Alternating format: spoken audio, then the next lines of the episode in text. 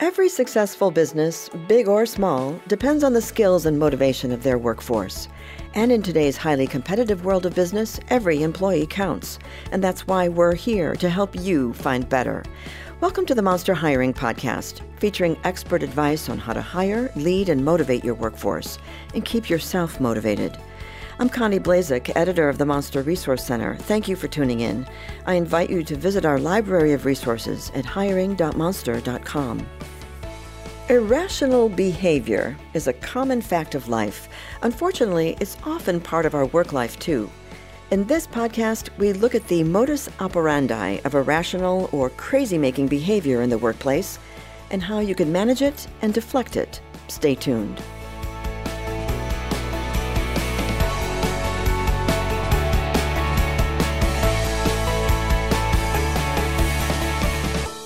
Whether it's a bullying boss or a manipulative coworker, you've likely encountered some irrational behavior at your workplace. And unfortunately, it can have a damaging impact on mental health and productivity. As a psychiatrist and crisis counselor, author Mark Goulston has managed seriously delusional behavior, which has given him the perspective that crazy or irrational behavior is a problem that most of us face every day. Mark joins us now to disseminate some of the findings from his book, called Talking to Crazy How to Deal with the Irrational and Impossible People in Your Life. It's published by AMACOM Books. Mark, thank you so much for joining me. Happy to be with you today. So, this is a topic that obviously touches every aspect of our life, from our families to our relationships. But it seems to me that the workplace is probably tailor made for irrational behavior. Would you agree with that? Oh, absolutely. In fact, when people hear what the title is, they invariably smile, and I say, What are you smiling at?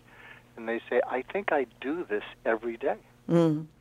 And when you bring that into a sort of confined workplace uh, context of these are people who you did not choose to work with, but you're given people to work with, it can become probably pretty complicated very quickly. Oh, yes. And in fact, over time, just the mention of their name, just a text message, an email, uh, or seeing their name written uh, causes you to feel kind of a, either a, a pit in your stomach or a lump in your throat. So, and, and that's because you're thinking to yourself, I wonder what this is about. Uh, here we go again. What preposterous thing are they going to uh, be asking me? And so they trigger what we call anticipatory anxiety over time. Mm-hmm. And then you mm-hmm. want to avoid it, and often you can't. Right, right. Well, let's uh, start, if we could, by defining that word crazy, because you use it quite a bit in the book, and it's it can be a loaded term. If you can define what what defines common everyday crazy. Well, I make a distinction between crazy and mental illness. I am a psychiatrist, and I have great compassion for people who are mentally ill and to me, people who are dealing with a serious mental illness can't help but act the way they do until that mental illness is helped or until it's treated. Whereas to me, crazy people uh, are the people that drive us crazy, and they could choose to not act that way, and actually in different settings. So, for instance, someone who manages up very well but manages down poorly uh, to me, the crazy people I'm referring to are the people who could act differently but choose not to. Mm-hmm. And that is probably just because we're creatures of habit. Uh, absolutely, we're creatures of habit, and but there are people that you know are kind of creatures of opportunity. Uh, there's a saying I've heard that people who don't know how to seize opportunity uh, or take advantage of opportunity find a way to take advantage of people. Mm-hmm. So that's interesting. People who can manage up and then have a problem managing down. What are some of the other types of irrational behavior you've most commonly seen in the workplace, or what are some of the, the more notable types of behavior that stand out? Well, I think the most notable uh, uh, irrational behe- behavior uh, that I think drives managers and leaders crazy is drama.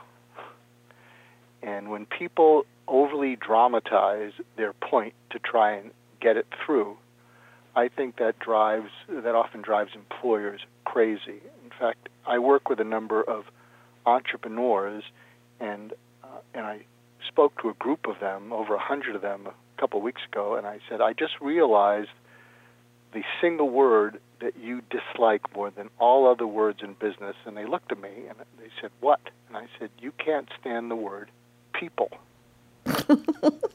because it Uh-oh. always feels like it's going to be followed with some excuse for uh, for poor behavior. And they all laughed, and I said, "Gotcha." Mm. So that's, uh, to me, an example of that it takes two to tango kind of idea where you're bringing presumptions to the context of working with others before anything even happens. That is totally true. Uh, and uh, and because if you're anticipating someone to react or respond poorly, you're already a little bit uptight, and often these people, uh, these irrational people, uh, will sense that, and it escalates. And, and by the way, uh, I make a distinction between irrational and non-rational. Mm. So we talked earlier about mentally ill people. I see them as more non-rational, meaning that they're just not able to summon being rational in a situation. Whereas the focus of talking to crazy is on irrational people, meaning it's it almost seems to have an ulterior motive. And and something that's also very common in irrational people is they often uh, approach situations this way because they feel this is the way for them to get their point or to get out of a situation where they might be blamed for something. So actually, to them, it's not irrational. They, they, uh, I think they uh, believe that if they can uh, either manipulate someone or overwhelm them, that often the other person is uh, is not going to ask them to do something they don't want to do, or is not going to uh, hold them accountable. And the reason for that is that nearly all these people get the better of employers and managers because when they drive managers and employers crazy, uh, what happens is the manager or employee is putting energy into keeping a lid on their frustration and exasperation, uh, and from wanting to react in a way that's might not be that productive. Mm-hmm. Well, you talk about one of the methods of dealing with irrational behavior is to lean into that person's irrationality, which is probably pretty much the exact opposite of what most people would be inclined to do. But I'm wondering if that is a technique that, that would be appropriate for the workplace. Oh, I I think it very much is because if you think that what underlies uh, someone who is acting irrationally or crazy, that underneath what they're talking about is something else, and usually it's it's fear of something. Mm-hmm. And so, if you can realize that there is something underneath the way they're behaving, if you uh, instead of reacting to them, if you first of all uh, expect these people to act this way because these these people have a track record of doing it, hold a little bit of yourself back, and then when they act that way, let them finish, and then pause and lean into what they're saying, and and uh, with with a with a proper tone, a tone of inquiry, uh, wanting to hear more, you can say to them, you know, I can understand that you're frustrated. What's really going on? And they'll say, What? Can say, No, I understand that you're frustrated.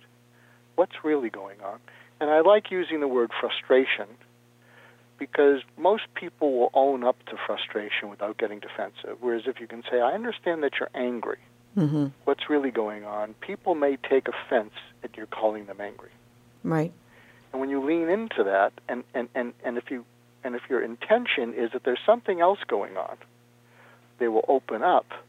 Uh, what will happen is, if you're steadfast, they will open up, and you'll usually find out what's really going on. Hmm. So you just have to be willing to deal with whatever that opening up is. Uh, oh, absolutely. But and there's something that I talk about in my book, Just Listen, which preceded Talking to Crazy, and it's called Conversation Deepeners. So uh, the the steps for people who are listening or going to be reading this should follow is identify the people who are most likely to act this way. Uh, second step is don't expect them not to act this way in a conversation that starts to escalate.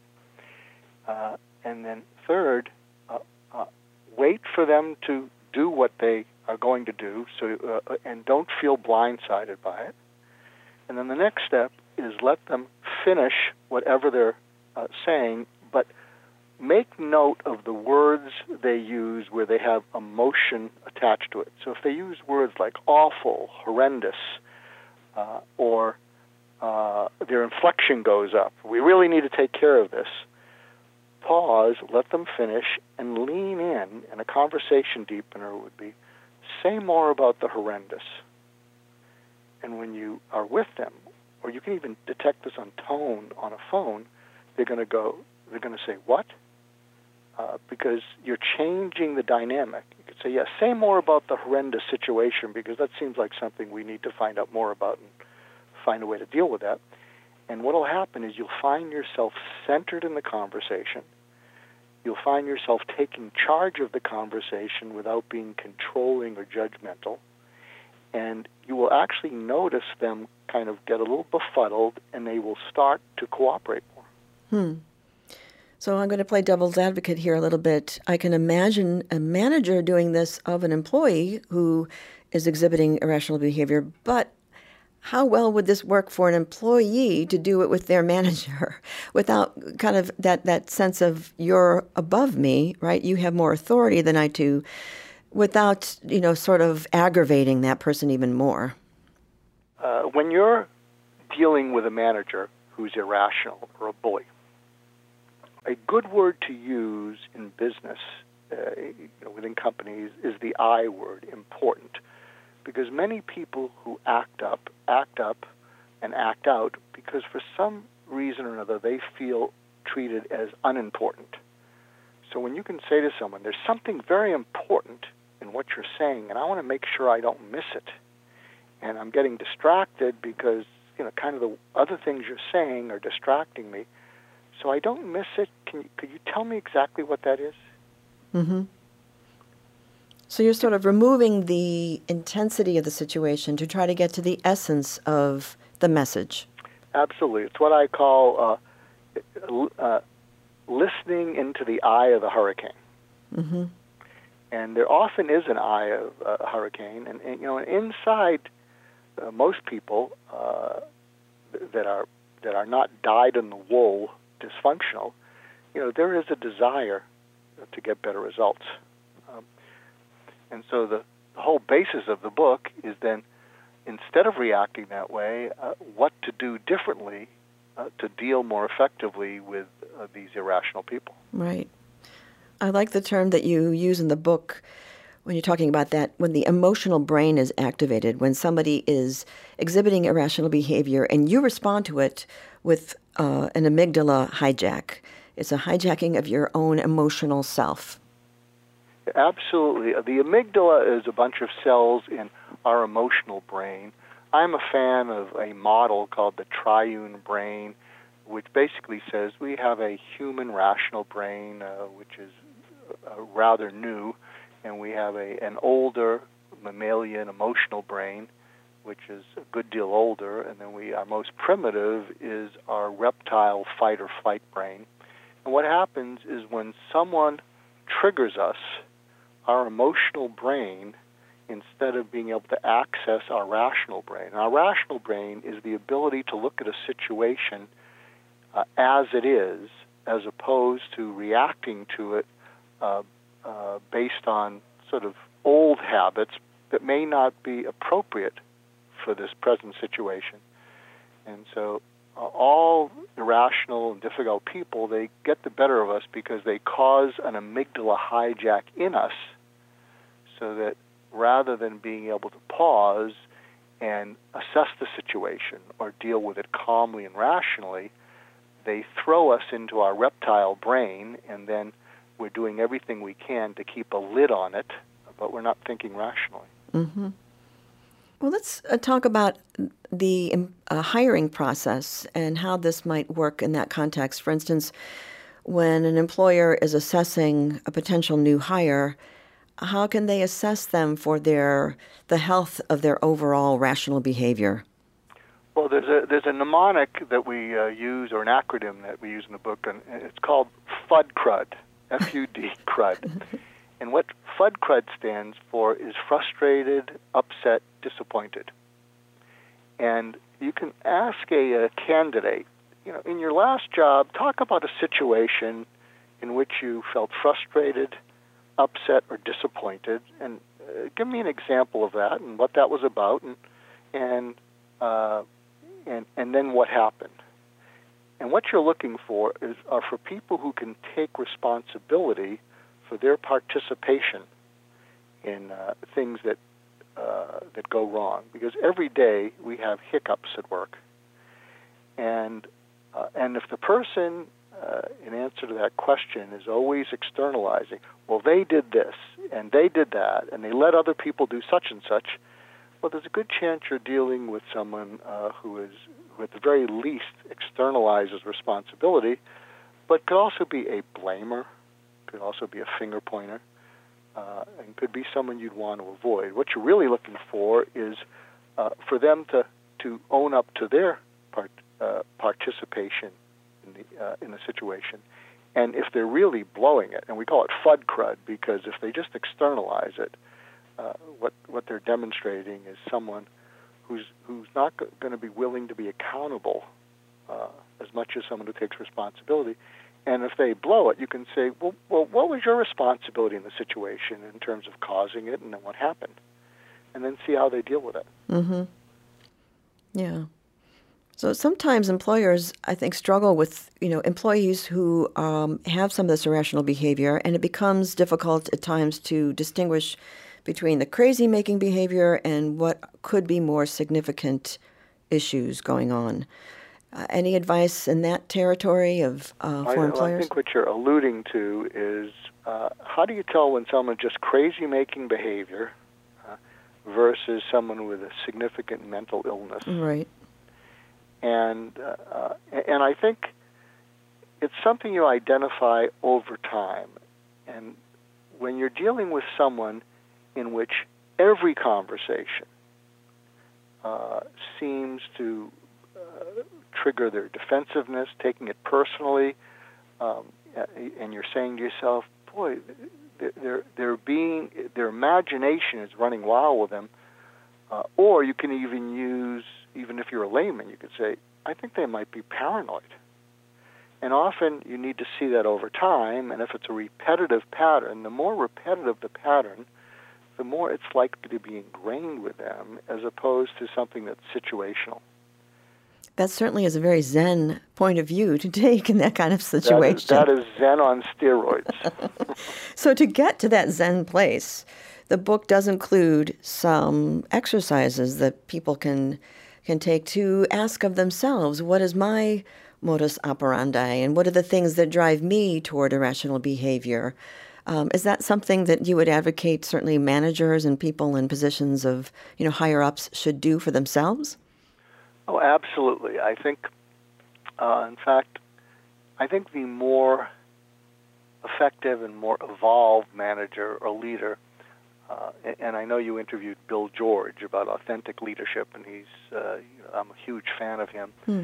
Uh, you know, I think the more aware you are of yourself and how you may come across, uh, and how you might want to correct the way you come across, if it's not getting you the results you need. I, I think the more authentic leaders and managers understand the power of that, and people will feel, boy, it's an honor to work for you. Mm.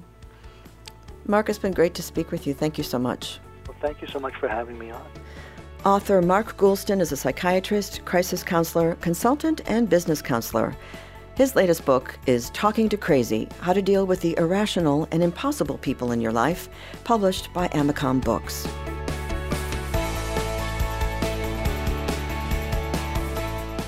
That brings this podcast to a close. You can find an excerpt from Talking to Crazy on the Monster Resource Center, as well as a transcript of this interview. Visit hiring.monster.com and click on the Resource Center tab. And that's where you'll also find a special offer for Monster Podcast listeners who are looking to find better. I'm Connie Blazek. Be well, and thank you for listening.